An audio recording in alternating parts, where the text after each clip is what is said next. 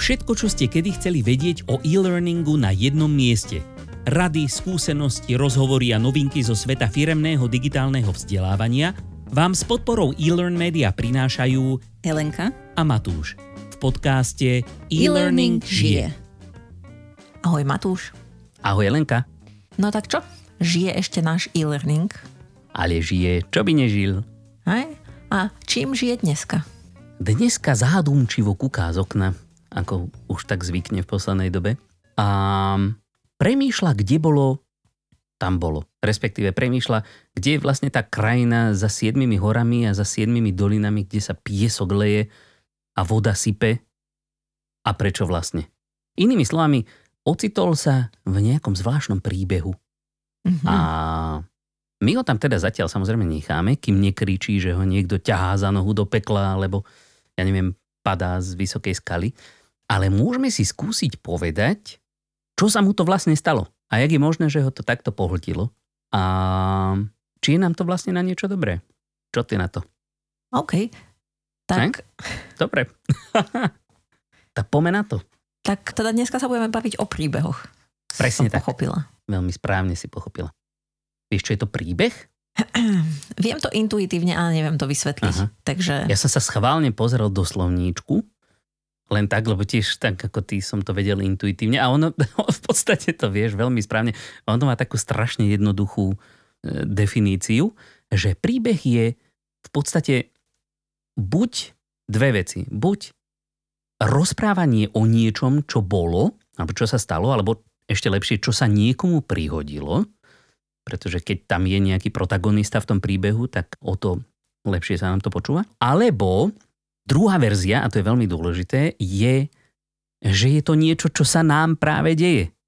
Samozrejme najlepšie, akože keď je to len taký bežný život, akože totál sama rutinka, všetko predvídateľné, tak to sa asi úplne nedá nazývať príbehom, ale keď je to niečo nevšedné, čo nás nejakým spôsobom zaujme a vtiahne a proste akože máme otvorené oči a čučíme na to jak puci, tak e, vtedy sa to dá nazývať príbehom. Napríklad ako keď sa Alenka ocitla v ríši divov, tak vlastne prežívala príbeh.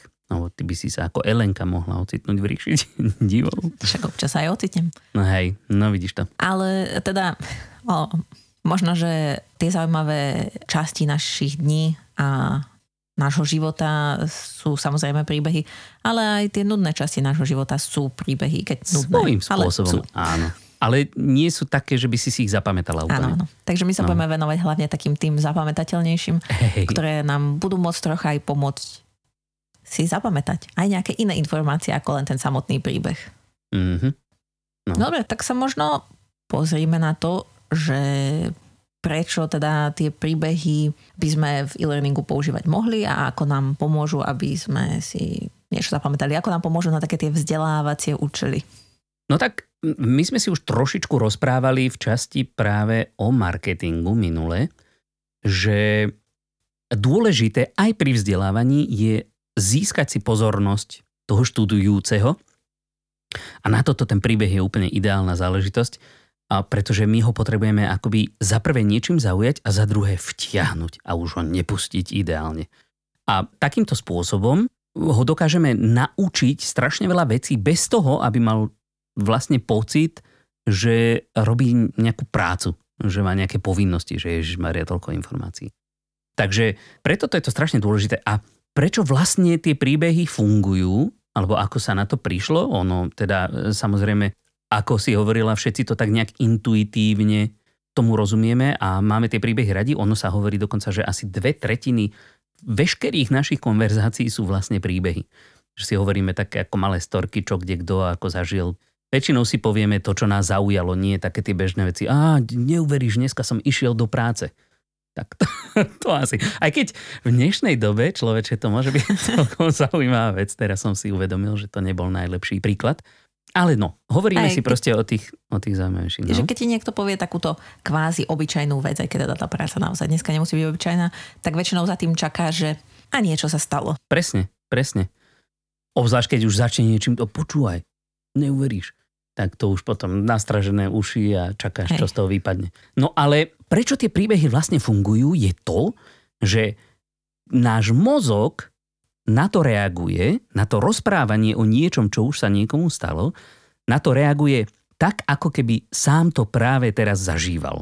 Na toto prišli vedci napríklad aj v jednej španielskej štúdii, ktorá bola publikovaná v Neuroimage časopise v roku 2006, takže už je trošku staršia, ale tuto sa pozerali na to funkčnou magnetickou rezonanciou, čo je taký obľúbený e, výskumný prostriedok na skúmanie mozgu.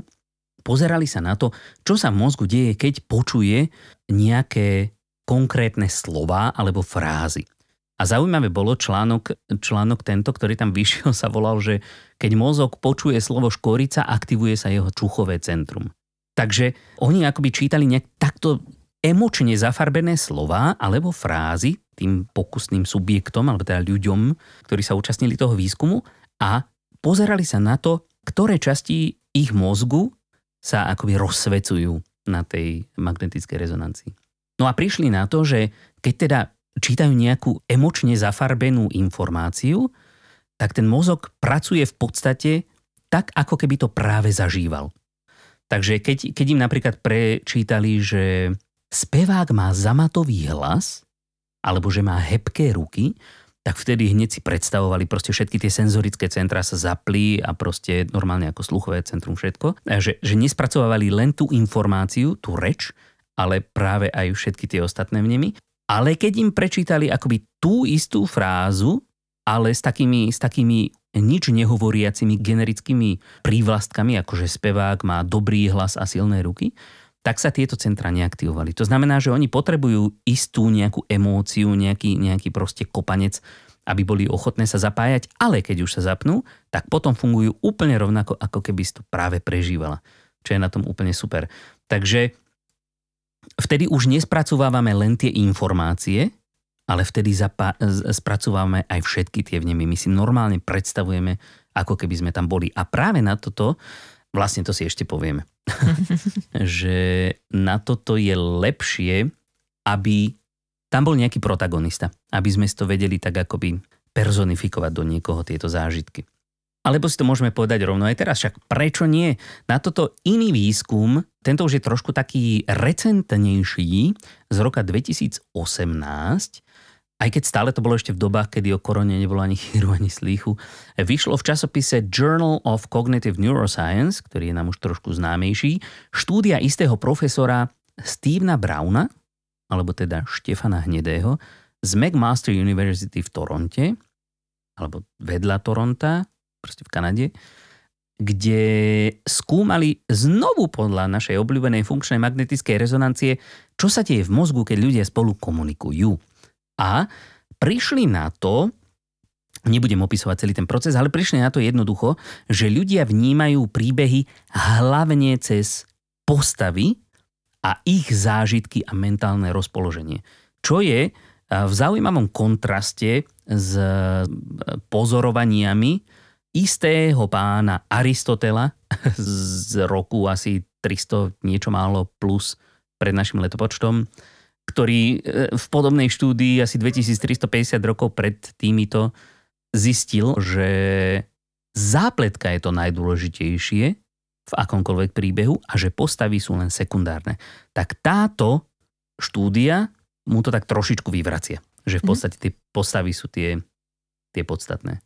Hej, a možno jeden z dôvodov, že prečo tie postavy sú dôležité a preto, prečo nás ako keby zaujímajú, mm-hmm. tak vedec, ktorý skúmal nejaké staré mýty a tak, sa volal Joseph Campbell, napísal, mm-hmm. on napísal niekoľko knížiek, ale napísal aj e, jednu, ktorá sa zaoberá práve týmito mýtmi a tomu, že prečo sa ako keby príbehy v, príbe, v priebehu tých vekov stále podobajú a ako keby, že si stále rozprávame tie isté príbehy.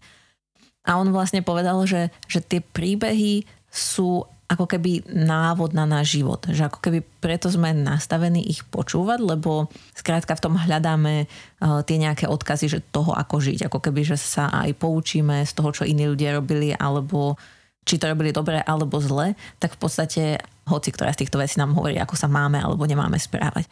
A že cez mm-hmm. tieto príbehy sa takto ako keby jednak odovzdávalo aj také spoločenské správanie, ale že vo veľa veciach tie príbehy majú ako keby takú, taký signifikantný význam pre ľudí, hlavne keď ako keby prechádzajú z jednej fázy života do druhej, Aha. aby skrátka modelovali nejako to správanie.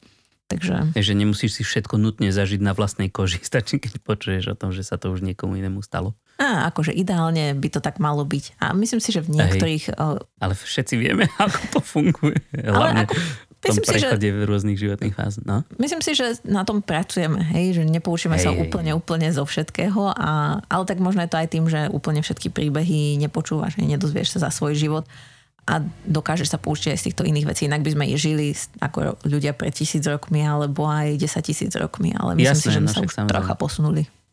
Či k Ej, ja myslím, že akoby väčšinu, väčšinu vecí si nepotrebujeme skúšať na vlastných na, na vlastnej koži. Bolo zaujímavé, minule som čítal nejaký taký, taký vtípek, že nejaký, nejaký človek sa zamýšľal, že hm, celkom je ľúto niekedy takých tých prvých vedcov, ktorí normálne na vlastnej koži ochutnávali eh, hríby, ešte nevedia o tom, čo robia a vravili, že mm, tento chutí ako masičko, mm, tento zabil nejakého ďura za 24 hodín a eh, potom to zase eh, týždeň vidíš hviezdičky. Takže akoby niekto si to musel prejsť a my teraz máme tú obrovskú výhodu toho, že proste stačí nám povedať, že aha, čo sa stalo a teraz už sa nemusíme to na vlastnej koži to skúšať, ale ono je to tak. Hovorí sa, že človek sa učí na chybách a len hlupák na vlastných, ale keď ono je to tak, že na vlastných chybách sa toho naučíš úplne najviac. Takže nedá sa to úplne, úplne zase brať ako nejaké absolútne to nie, tvrdenie, ale... že No. To, hej, to sa nedá brať ako to tvrdenie, ale to, že možno, že prečo sú tí protagonisti a to, na čom vlastne ako keby to naše správanie si vieme nejakým spôsobom modelovať alebo ten náš život nastaviť, preto ako keby sú tie príbehy pre nás uh, zaujímavejšie, keď sa jedná o ľudí alebo niečo, čo nám môže ukázať tú cestu, lebo je mm-hmm. kopa príbehov, kde nie sú ľudia. Hej? Môžu tam byť veci, môžu tam byť zvieratá alebo čokoľvek, ale väčšinou to ľudí zaujíma, keď sú tam nejaké tie ľudské vlastnosti alebo starosti alebo čokoľvek. Hej, hej, hej. Presne tak, presne tak. Však keď, presne, keď aj máš nejakú povedzme starú vec a teraz vieš o tom, že akými všelijakými rukami prešla, kto všetko ju používal alebo len vlastnil a dotýkal sa jej alebo sa na ňu pozeral, tak tiež ako cítiš také úplne také, ako to povedať nejak tak slušne. Proste také chvenie. Úplne, že oh, toto je takáto vec. Hej, no, no pri, niektorých, pri niektorých veciach to tak je, no. No, no. No dobre, a potom ešte, keď už sme teda pri tých výskumoch kadiakých, tak ešte mám taký, taký polovedecký alebo anekdotický výskum, ktorý, o ktorom som len počul, takže je to také, že jedna pani povedala, ale celkom by som mu aj veril, že istý pán Rob Walker, čo je teda nejaký novinár, v roku 2009 urobil taký zaujímavý experiment, že nakúpil z eBay 200 predmetov, kde priemerná cena jedného predmetu nebola väčšia ako 1 dolár. Dohromady ich nakúpil za 129 dolárov a potom poprosil nejakých ľudí, nejakých autorov, aby mu k týmto 200 predmetom napísali 200 príbehov.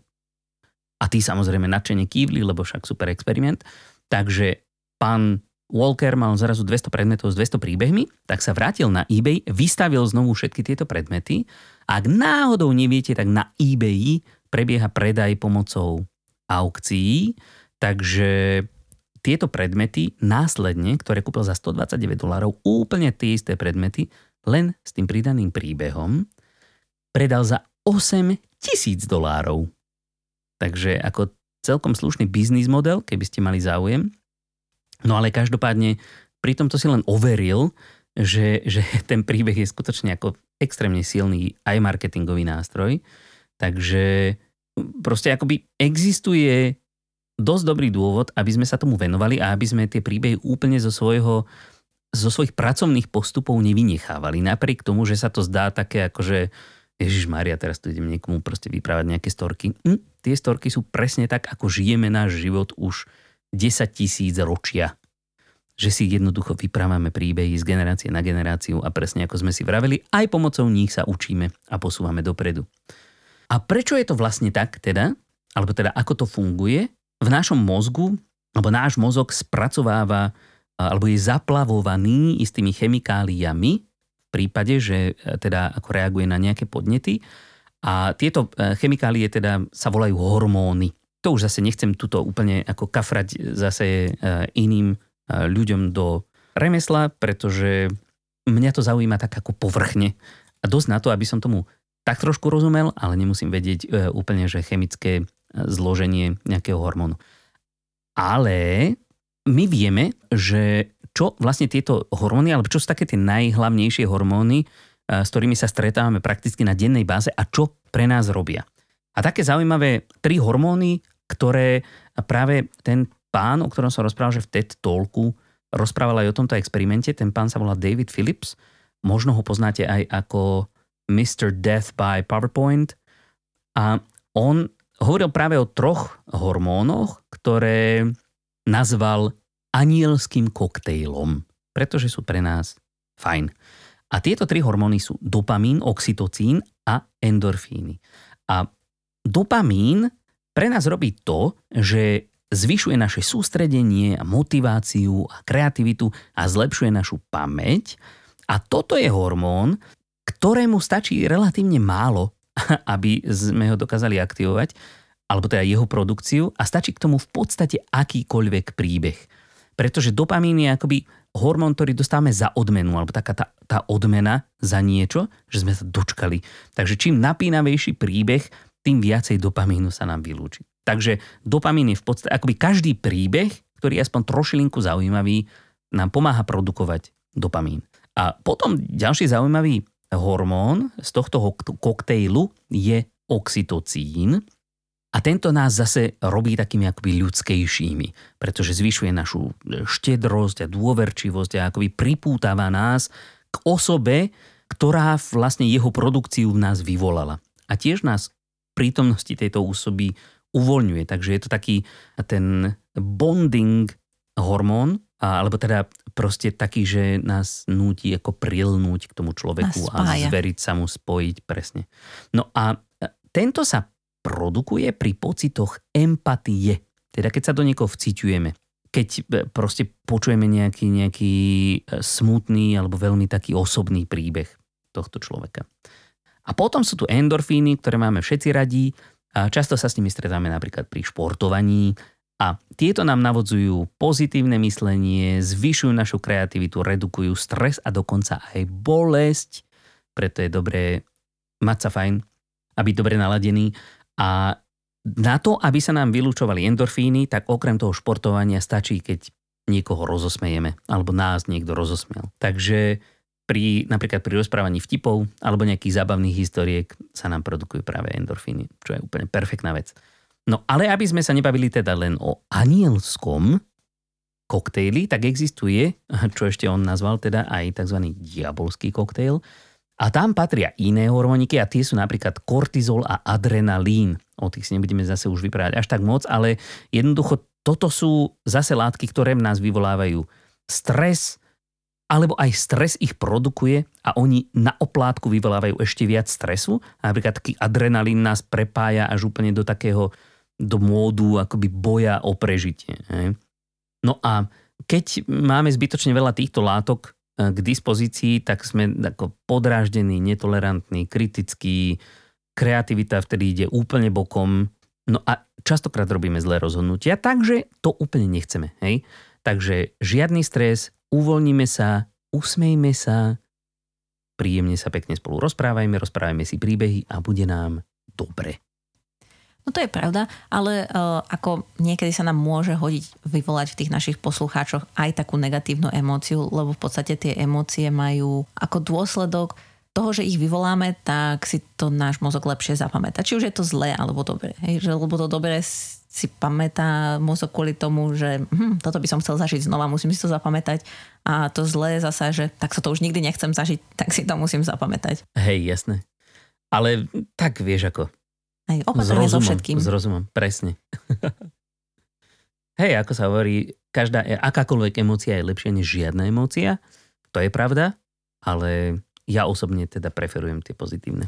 A ja, ale práve v tom vzdelávaní ako keby často hej, hej, hej. M, v rámci takých tém, kde napríklad ide o život, tak často vieme... Požiarná ochrana. Hej, vieme navodiť aj tie in, e, emócie toho stresu a, a také tie nepríjemné. Samozrejme, oni nie sú sami o sebe. Len tieto nevyvolávame, ale sú tam. To je pravda, no. Keď niekomu ukážeme ako, ako niekomu inému odťalo prst, tak, tak to sa poškrabe skôr... na svojej vlastnej ruke. Hej, ale to skôr vyvoláva empatiu, ale keď ho postavíme do situácie, že má niečo prežiť a vlastne ho necháme akože kvázi zomrieť, no troška stresu to v ňom vyvolá. Presne, presne. Dobre, tak poďme si skúsiť povedať, keď už sme teda pri tom e-learningu, ako môžeme takéto príbehy využiť priamo v e-learningu, alebo teda vo vzdelávaní. A máme nejaké príklady? Jasné, že máme, lebo sme sa troška Super. pripravovali. Fú, a... Odľahlo, lebo ja nemám. no, ako možno taký najzákladnejší príbeh, keď si povieme, že chceme použiť príbeh, tak to, čo nám napadne, je, že ten príbeh skrátka porozprávame. Že je to ako knižka alebo ilustrovaná knižka. To je ako keby taký základ, také je to najmenej, čo môžeme urobiť. Že, že ten príbeh rozpovieme. No ale keby sme chceli zvoliť troška iný spôsob, taký, čo nám ako keby e, umožňujú trocha aj tie digitálne technológie, aj teda ak máme viacej možností, tak môžeme ešte zostať pri takom príbehu, že ho rozpovieme, ale troška inakšie. Napríklad môžeme do toho zapojiť e, nejaké kvázi kreslený príbeh, teda komiks alebo niečo také. To sme napríklad použili v rámci vysvetľovania neobvyklých obchodných operácií. To býva v banke, že máte v podstate odhaliť, že sa vám niekto snaží urobiť podvod alebo preprať špinavé peniaze. A tu sme ten príbeh porozprávali tak, že sme ho tým ľuďom vlastne ukázali na tých obrázkoch, takom komiksovom, na takých komiksových obrázkoch, že sme im povedali, že toto sa deje a mohli si na tom vlastne ľudia ako keby zažiť ten príbeh, ktorý by sa dial aj v skutočnom živote a potom do toho samozrejme išla aj nejaká nejaké poučenie, nejaká otázka, že čo na tom bolo zlé. Že v podstate oni boli v tej situácii a museli odpozorovať, čo sú tie znaky, na ktoré si majú dávať pozor. Čiže takýmto spôsobom sa dá využiť napríklad komiks, alebo keď by ste chceli, aby sa človek ešte viacej ponoril do toho deja, tak video je na to dobrý spôsob. Ja si pamätám, a aj to používam na školení k tejto téme. Keby ste chceli, tak existuje na túto tému aj školenie alebo webinár u nás, ktoré samozrejme spolu so všetkými zdrojmi a tak nalinkujeme aj na našu stránku illermedia.sk alebo podcast. A tam to, už strašne dávno som videla jeden príklad. On to bola v podstate reklama, ale s takým ako keby pouč, poučením bolo, že skrátka išiel, človek naložil svoju rodinu do auta teraz išli na nejakú dovolenku alebo neviem kam išli a všetko bolo také pekné, lebo ono to vyzeralo ako reklama na auto, že to má neviem aké bezpečnostné systémy a neviem čo vie predpovedať a podobne. No ale potom zrazu z nejakej bočnej ulice vyletelo nejaké auto a nebolo presne ukázané, čo sa stalo, ale tak pochopili sme, že tam bola nehoda a možno aj pri nej niekto zomrel. No a teda to poučenie bolo, že, že ono je to všetko fajn, hej, ale že si treba teda zapnúť tie bezpečnostné pásy. No a ono teda teraz tak, ako som to povedala, tak to možno neznie až tak zaujímavo, aj keď možno snať. Keď som sa začala rozprávať, tak ste sa ako, začali ste si presavovať ten príbeh a podobne. No ale tiež v podstate ako keby ten aj moment toho prekvapenia, že čo sa môže stať, aj to, že čo sa naozaj stalo, že to tá situácia, ktorú si máte predstaviť. Lebo keď vám niekto povie, že zapnite si bezpečnostné pásy, takže aha, jasné. Ale keď vidíte ten dôsledok toho činu, že keď to nespravím, čo sa môže stať a na budúce, keď budete nasadať do auta, tak si možno spomeniete na túto reklamu, tak si možno tie pásy naozaj zapnete. A to je v podstate ako keby tá vzdelávacia hodnota toho príbehu, že namiesto toho, aby sme povedali, zapnite si pásy, lebo sa niečo môže stať, sme ukázali, čo sa môže stať. Hej, hej, to bola, to presne aj, myslím, v Česku prebiehala taká kampaň, možno ešte prebieha, presne akože za účelom zvyšovania bezpečnosti pri cestnej premávke, tak to bola taká kampaň, čo sa volá Nemyslíš, zaplatíš a presne tam boli takéto mini príbehy, že čo všetko sa stalo ľuďom, keď si povedal, že ale však toto je pohodička proste na chvíľočku, vie, že neviem, nepripútali dieťa na sekundu, lebo však len preparkujem tuto. No, že zrovna pri tom preparkovaní niekto do nich takto šajbol. No a podobné. Takže hej, takéto mini príbehy obzvlášť vyvolávajúce stres. Je, je to celkom silné, akože pozerať tú kampaň nie je ľahké, ale skutočne ostane to vo vás. Hej, ale Takže, je to dôležité. To ako, hej, no. Myslím si, že v prípadoch, ako keď ide o život, tak um, môžeme obetovať trocha nie úplne pozitívnych hormónov na to, aby sme dosiahli to, čo chceme. A v podstate naozaj tuto vidno, že ten príbeh slúži aj v tomto prípade, aj v mnohých iných slúži na ako keby trocha posilnenie tej motivácie niečo robiť alebo nerobiť. S čím sa tiež stretávame v rámci e-learningu, lebo niekedy to vzdelávanie nie je len o tých vedomostiach samotných, ale aj o tom, aby ľudia robili to, čo majú nakoniec. A teda v tomto prípade tie príbehy sú veľmi dobrá cesta, ako to dosiahnuť. No a toto sú také ako keby, čo som teraz spomínala, tak sú príbehy, ktoré sú také kvázi obyčajné. Hej? Že niekomu poviem príbeh, len to médium je trocha iné. Že idem od textu až po video. No a potom to, čo nám ponúka e-learning alebo takéto digitálne prostredie navyše, tak je, že môžem používať aj príbehy, ktoré sú interaktívne. Napríklad, hej, že tiež to môže byť vo forme videa, hej, že do toho môžem do toho príbehu môžem vstupovať, či už chcem ako keby nejaké dodatočné informácie alebo podobne.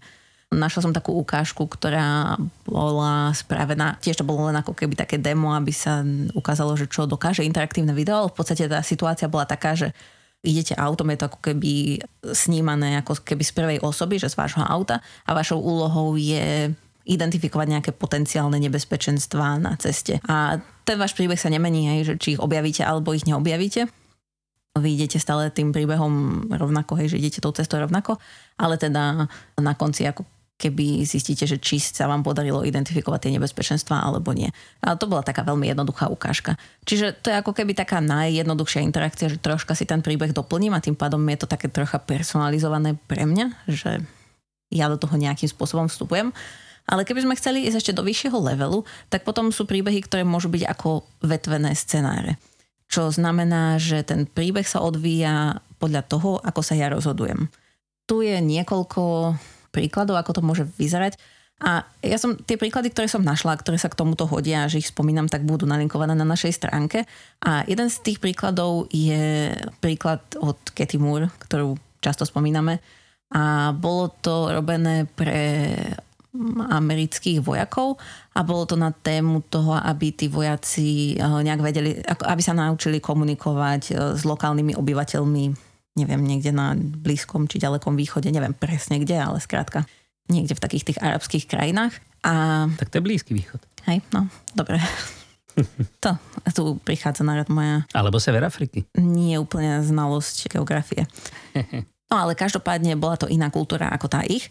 A v podstate to, čo tam išlo, je, že ten človek, ktorý študoval ten kurz, bol v úlohe toho človeka, čo sa má rozhodovať. Teda on mal eh, misiu získať nejaké informácie od tých lokálnych obyvateľov, teda od jedného konkrétneho a mal tam nejakých dvoch pomocníkov, ktorí mu ukazovali alebo respektíve radili a každý mu dal svoj uhol pohľadu. Mohli sme si nechať poradiť, ale nemuseli sme si nechať poradiť a mali sme sa rozhodovať. To znamená, že na začiatku tam bola taká úloha, že ten miestny obyvateľ ponúkne im nejaký čaj a teda otázka je, že či ho majú vypiť alebo nie, lebo tak nevedia, že či je tam nejaká otrava alebo nie je a každý mu radí, hej, že, no, no, že možno, že bude neslušné, keď to odmietneme a, alebo že povieme, že máme na to alergiu, ale zasa potom môže vedieť, že klameme a, a podobne. A podľa toho rozhodnutia, podľa toho, čo si uh, vyberiem ja, tak podľa toho ten príbeh pokračuje. A môžem sa dostať do bodu, že nakoniec sa spriatelím s tým miestnym obyvateľom, alebo sa môžem dostať do bodu, že skrátka sa uzavrie, neverí mi a nič nezistím. A toto bolo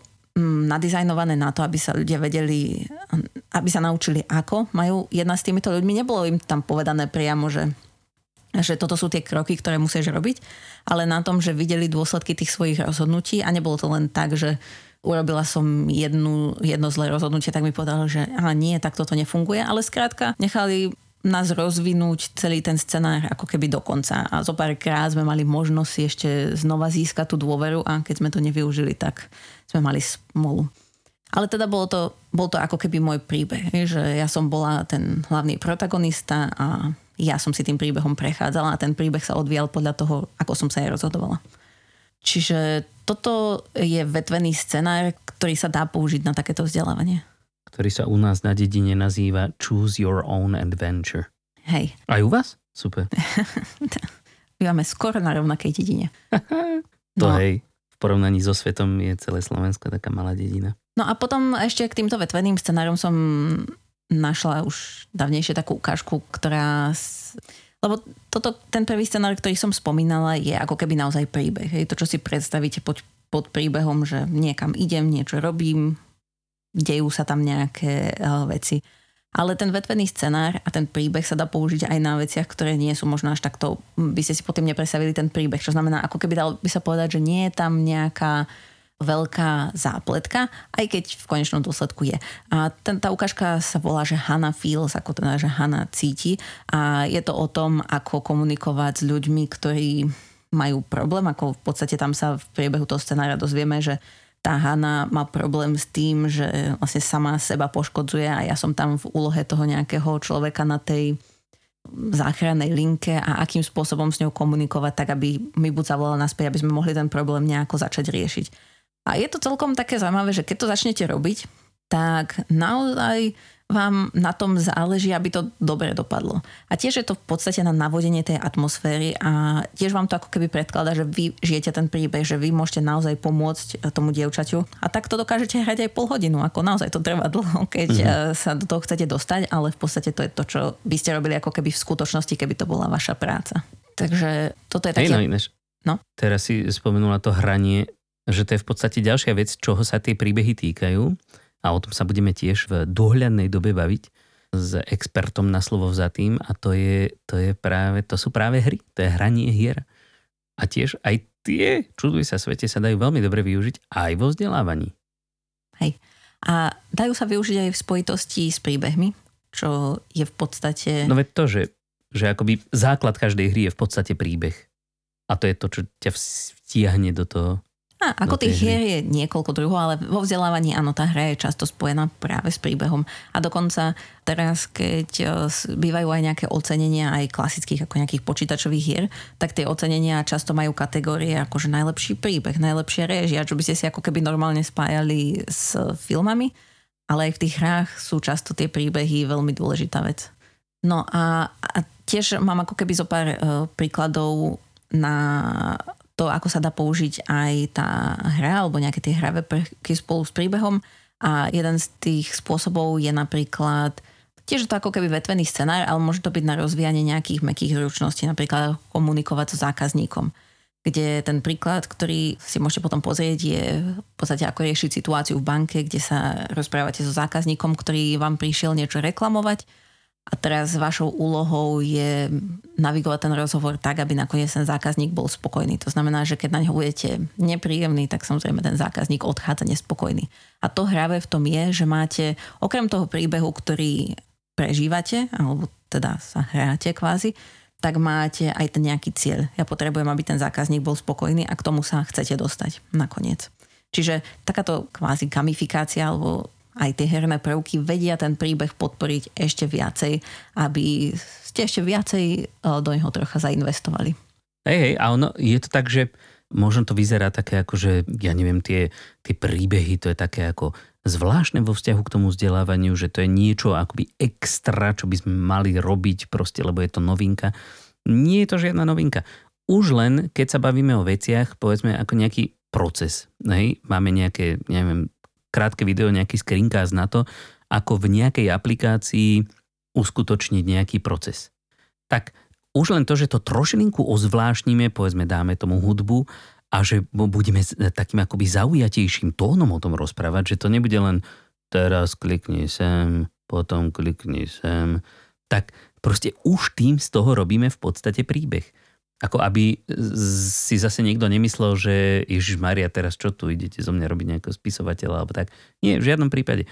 Príbehy sú úplne bežnou súčasťou nášho života, len dôležité je si to akoby uvedomiť alebo priznať a snažiť sa to trošičku ako využiť. Ono celkovo v poslednej dobe a možno aj vďaka korone, alebo teda tomu, že sme boli nútení teraz väčšina takýchto kancelárskych ľudí, ako sme my, sa presťahovať na kompletku do home office, tak akoby e, celkovo existuje taký, taký príklon, lebo ľudia zrazu jak nazreli do tých svojich súkromí, do tých svojich obývačiek a, a spální a detských izieb a kuchyň, tak akoby je taký príklon k všetkému tomu ľudskejšiemu. A preto príbehy súc bežnou súčasťou nášho života, sa teraz stávajú také akoby otvorenejšie. Už to nie je niečo, čo sme si nechávali, že v, v práci nie, v práci práca a potom v súkromí príbehy nie. Teraz už sa to všetko prepája, takže prečo to nevyužiť? No, hej, presne tak. Stačí tie príbehy iba nájsť. Presne. No a teda keď sa vrátime ešte k teda tým ďalším formám, ako môžeme ten príbeh využiť aj v tom e-learningu, tak spolu s tým vetveným scenárom, v podstate to je len forma vetveného scenára, je interaktívne video. Na to interaktívne video som videla ukážku, ktorá v podstate vás prevádzala tým, ako že ste nový zamestnanec v nejakej firme a teraz eh, čo robíte v rôznych situáciách, ako napríklad ste boli vo výťahu a teraz eh, ste mali kávu a sa vám vyliala na nejakého predstaveného, teda človeka z predstavenstva. to neznelo, že bol nejakej náboženskej organizácie, ale však mohol by byť, veď je to človek ako človek, ale niekoho z predstavenstva skrátka. A teraz, že čo Vidíš, urobíte? to si, mi až teraz, to si mi až teraz otvorila oko, že vlastne predstavenstvo a predstavený z kláštora je, je, je to isté. No, to... si hej, som sa nikdy nad tým tak nezamýšľala. Ani ja, ale je to však práve. No nič, prepač, to len tak, že ma to zaujalo. No a teda v podstate tiež ste sa mohli rozhodnúť, že čo urobíte, či odídete, alebo to len tak, ako že sa mu snažíte iba tak nenápadne utrieť, alebo mu to poviete. A na základe toho vášho rozhodnutia vám to ako keby povedalo, že toto je tá naša hodnota, ktorú tá naša firma uznáva. A v podstate ste to ako keby ukázali na tých eh, praktických situáciách, že ako aplikovať tie hodnoty. A ono je to v zásade vetvený scenár, aj keď tam bol taký obmedzený, že nakoniec ste si museli vybrať tú správnu odpoveď, ale bolo to vo forme videa. No a potom posledný, taký posledné štádium toho, že ako použiť ten príbeh, čo vás ako keby úplne najviac ponorí, aspoň v súčasnosti, čo máme zatiaľ, je virtuálna realita. A tam nejakých úplne veľa ukážok som nenašla, ako ono, existujú tie rôzne aplikácie. Som našla takú ukážku, ktorá hovorila o tom, ako učili doktorov, že ako sa správať v nejakom prípade, že ako keby ich dali do miestnosti, kde im doniesli pacienta, nejakí tých kolegovia im povedali tie informácie, čo sa toho týkali a oni sa mali rozhodovať podľa tých informácií, ktoré mali, že čo urobia ďalej. A tam bol v podstate ako keby, že my sme ich hodili do toho príbehu. Čiže teraz oni prežívali to, čo prežívali normálne na tej sále. Ako v tej virtuálnej realite často máme aj iné aplikácie, ale keď eh, hovoríme o príbehu, tak eh, takýmto spôsobom sa to dá spraviť, lebo naozaj tým, že ste v tom inom svete, tak vás to viacej vtiahne do toho deja. No veď to, ako ja som nad tým premyšľal, že virtuálna realita, alebo ešte aspoň v súčasnosti, lebo ešte stále je to také relatívne nové a nie každý má k tomu prístup a ešte keď nedaj Boh to dáme akoby súčasť vzdelávania firemného, tak to je ešte riedkejšie. Takže akékoľvek využitie virtuálnej reality je to, že ste, stávate sa súčasťou príbehu. Je to pre vás nový zážitok, vtiahne vás to, zaujíma vás to, teraz sa vám niečo deje, vy viete, že to nie je reálne, ale ten mozog si myslí, že je, no akoby je to úplne brutál. Takže virtuálna realita v podstate je, je čistý príbeh to je Aj. úplne fantastické.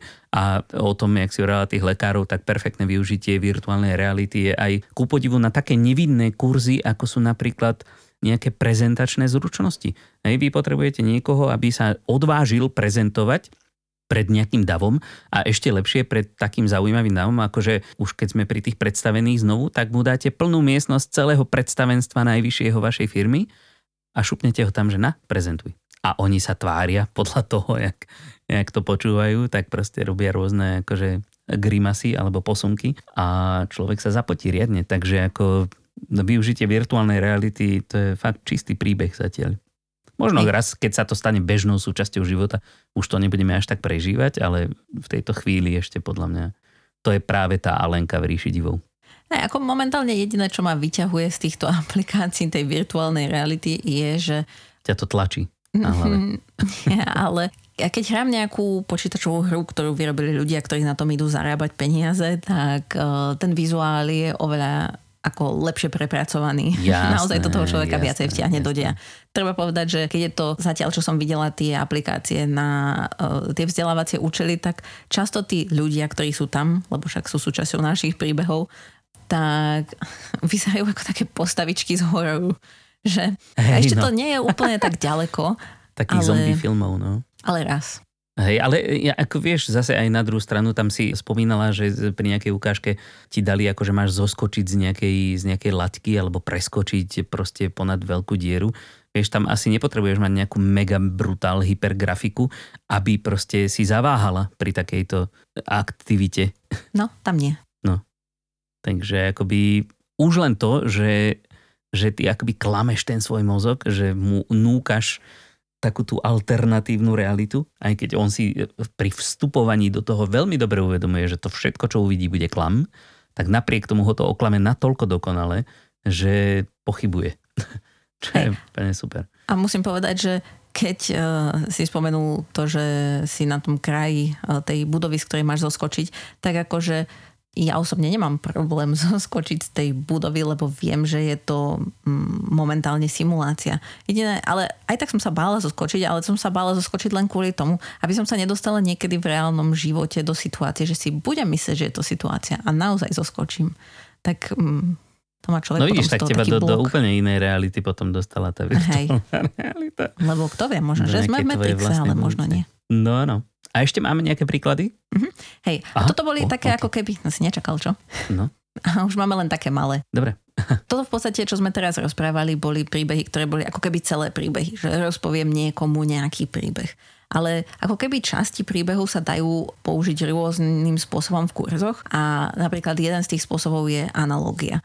Že vieme si lepšie predstaviť čo to znamená. Ako napríklad, keď poviem, že v rámci takého BOZP, že žena môže v práci za deň zdvihnúť 6500 kg, tak je to číslo, OK, poviem si, neviem si to úplne predstaviť, čo je to za číslo, ale keď poviem, že čo je váha približne jedného priemerného slona, tak keď sa teraz budem snažiť spomenúť si na to číslo, tak mi to troška pomôže a viem si to trocha lepšie predstaviť. Čiže akákoľvek analógia, ktorú máme, alebo takéto nejaké skonkrétnenie toho všeobecného čísla, ktoré je možno, že na začiatku nepredstaviteľné, nám pomáha. A tiež to hovorí ten príbeh, že aha, viem, čo je to číslo napríklad v tomto prípade. No a potom ďalší spôsob, ako môžeme použiť príbehy, sú prirovnania. Aj keď, no, prirovnania, analogie, to je také ťažko povedať, že čo je čo v tomto prípade, ale napríklad môžeme použiť, že, že grapefruit je väčší pomaranč a má horkú chuť. Ako keby už trocha sa spoliehame na tie vedomosti, ktoré máme a tým pádom len k tomu, čo už máme zapísané v našej mysli, tak pridávame ešte iba kúsok ďalšej informácie toto je v podstate tiež ako keby rozprávam, že ako sa tie dve veci líšia, že kde je iba ten rozdiel. Povedať ten rozdiel je zapamätateľnejšie ako ten objekt na novo opisovať. No mm-hmm. a mhm. úplne poslednou vecou, ktorú tu mám, nehovorím, že to sú jediné veci, sú, môžeme použiť e, príbeh nejako v nadpise. To znamená, že mohli by sme mať, ja neviem, nejaký kurz, ktorý nazveme, že prevencia pred krádežou, ale určite bude pre ľudí zaujímavejšie, keď ho nazveme, že nenechajte sa okradnúť. Lebo tam už je ten príbeh, že aha, ja by som sa mohla, nech, akože mňa by niekto mohol okradnúť. Je to úplne iné, ako keď si idem vypočuť zoznam nejaký, nejaké pravidlá. Takže takýmto spôsobom niekedy aj iba zmena názvu toho kurzu alebo názvu nejakej kapitoly alebo názvu nejakej časti dokáže toho človeka motivovať, aby sa keby viacej zameral na to, že aha, toto by ma mohlo zaujímať. A v podstate je to kvôli tomu, že je tam ten príbeh, ktorý ten človek za tým vidí. No super. No a teda vidím, že príbehy zjavne sa dajú použiť na milión chutí, farieb a, a spôsobov, ale otázka teraz je, treba na to sa nejak akoby špeciálne pripravať? Sú na to, ja neviem, školy, alebo, alebo ako sa stať takým príbeháčom, alebo teda autorom príbehov, alebo je to, treba na to nejaký špeciálny talent proste na takéto veci? Tak ako sú na to školy, veď spisovatelia tiež majú školy celé, aj kurzy, aj všetko možné, ale tak zase treba povedať, že... A je to potreba? V našom v našej profesii nie je nutné, aby sme teraz študovali nejakú školu pre spisovateľov a podobne. Akože samozrejme dobre sa inšpirovať eh, niečím, čo vidíte a možno, že si o tom občas aj niečo pozrieť, čo by vám pomohlo ale v zásade nie je to nič, na čo niekto potrebuje nejaké špeciálne schopnosti. To znamená, že možno si poviete, že ale ja som nikdy nevedel písať slohy a neviem, ja nie som spisovateľ a ako teraz ja vymyslím nejaký príbeh,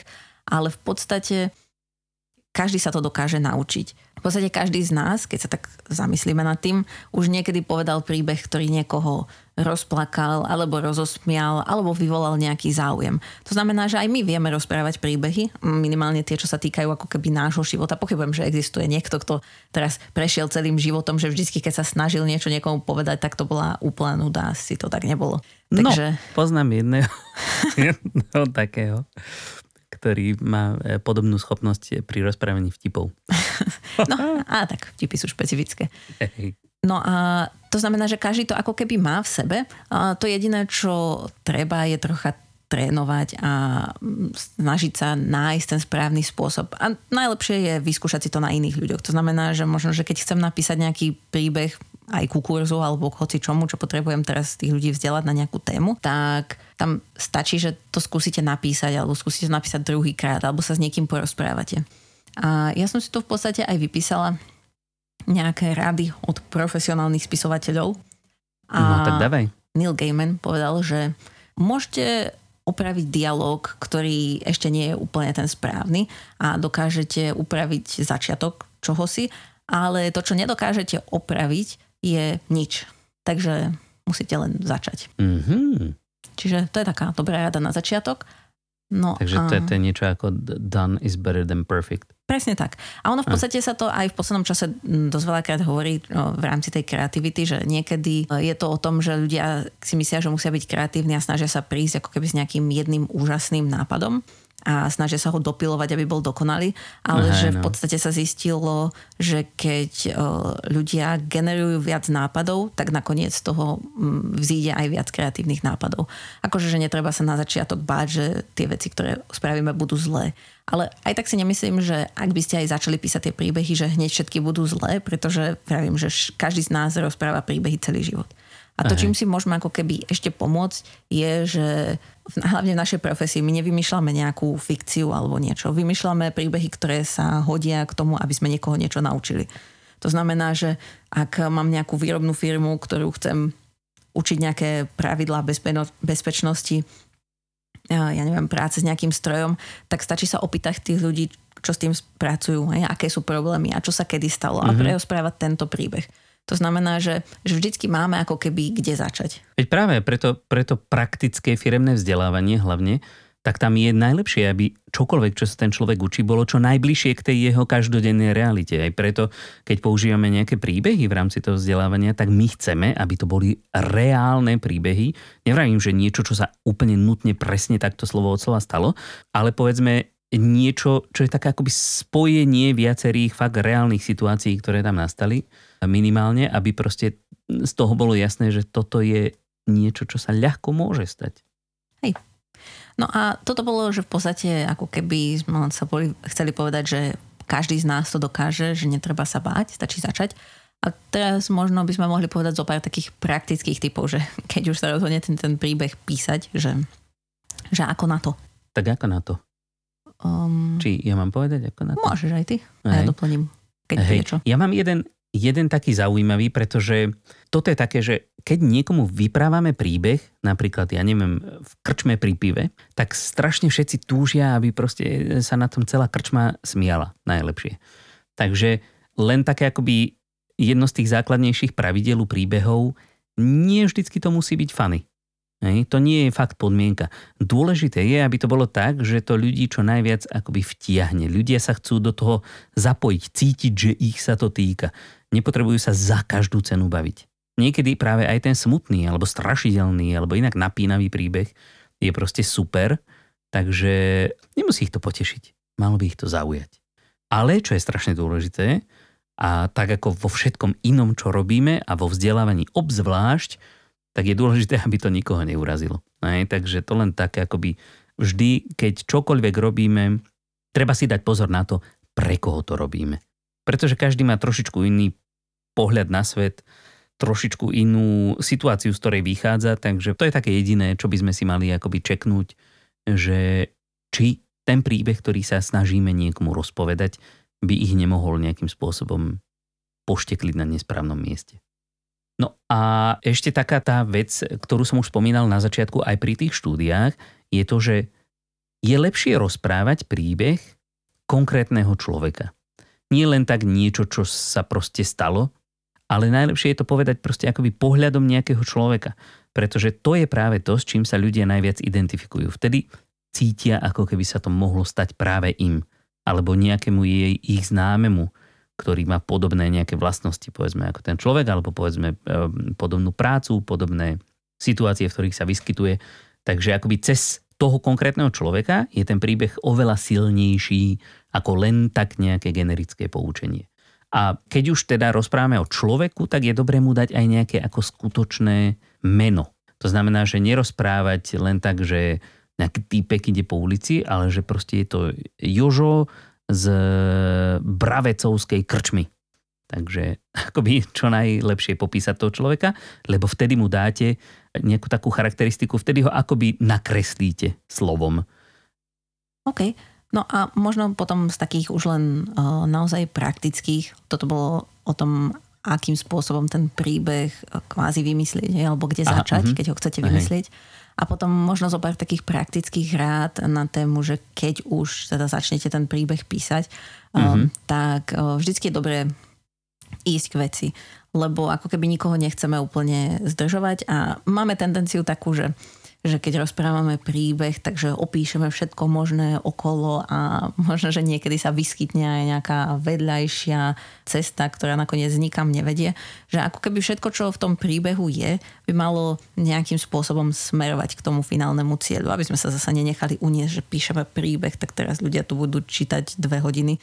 Tak v tom príbehu by malo byť iba to, čo sa týka toho, čo chceme nakoniec dosiahnuť. To znamená, že ako keby snažiť sa ten príbeh tak minimalizovať, aby obsahoval len to, čo má. Čo v podstate hmm. platí aj o vzdelávaní všeobecnom, hej? že keď to nepotrebujem, tak to tam nedám. Na druhú stranu, ak tie dve hodiny dokážete nabiť emóciami a, a v konečnom dôsledku smerujú k tomu rozuzleniu, Takže keď tak trošku ponaťahujete tých ľudí a ponapínate, tak tým väčší efekt môže mať to rozuzlenie.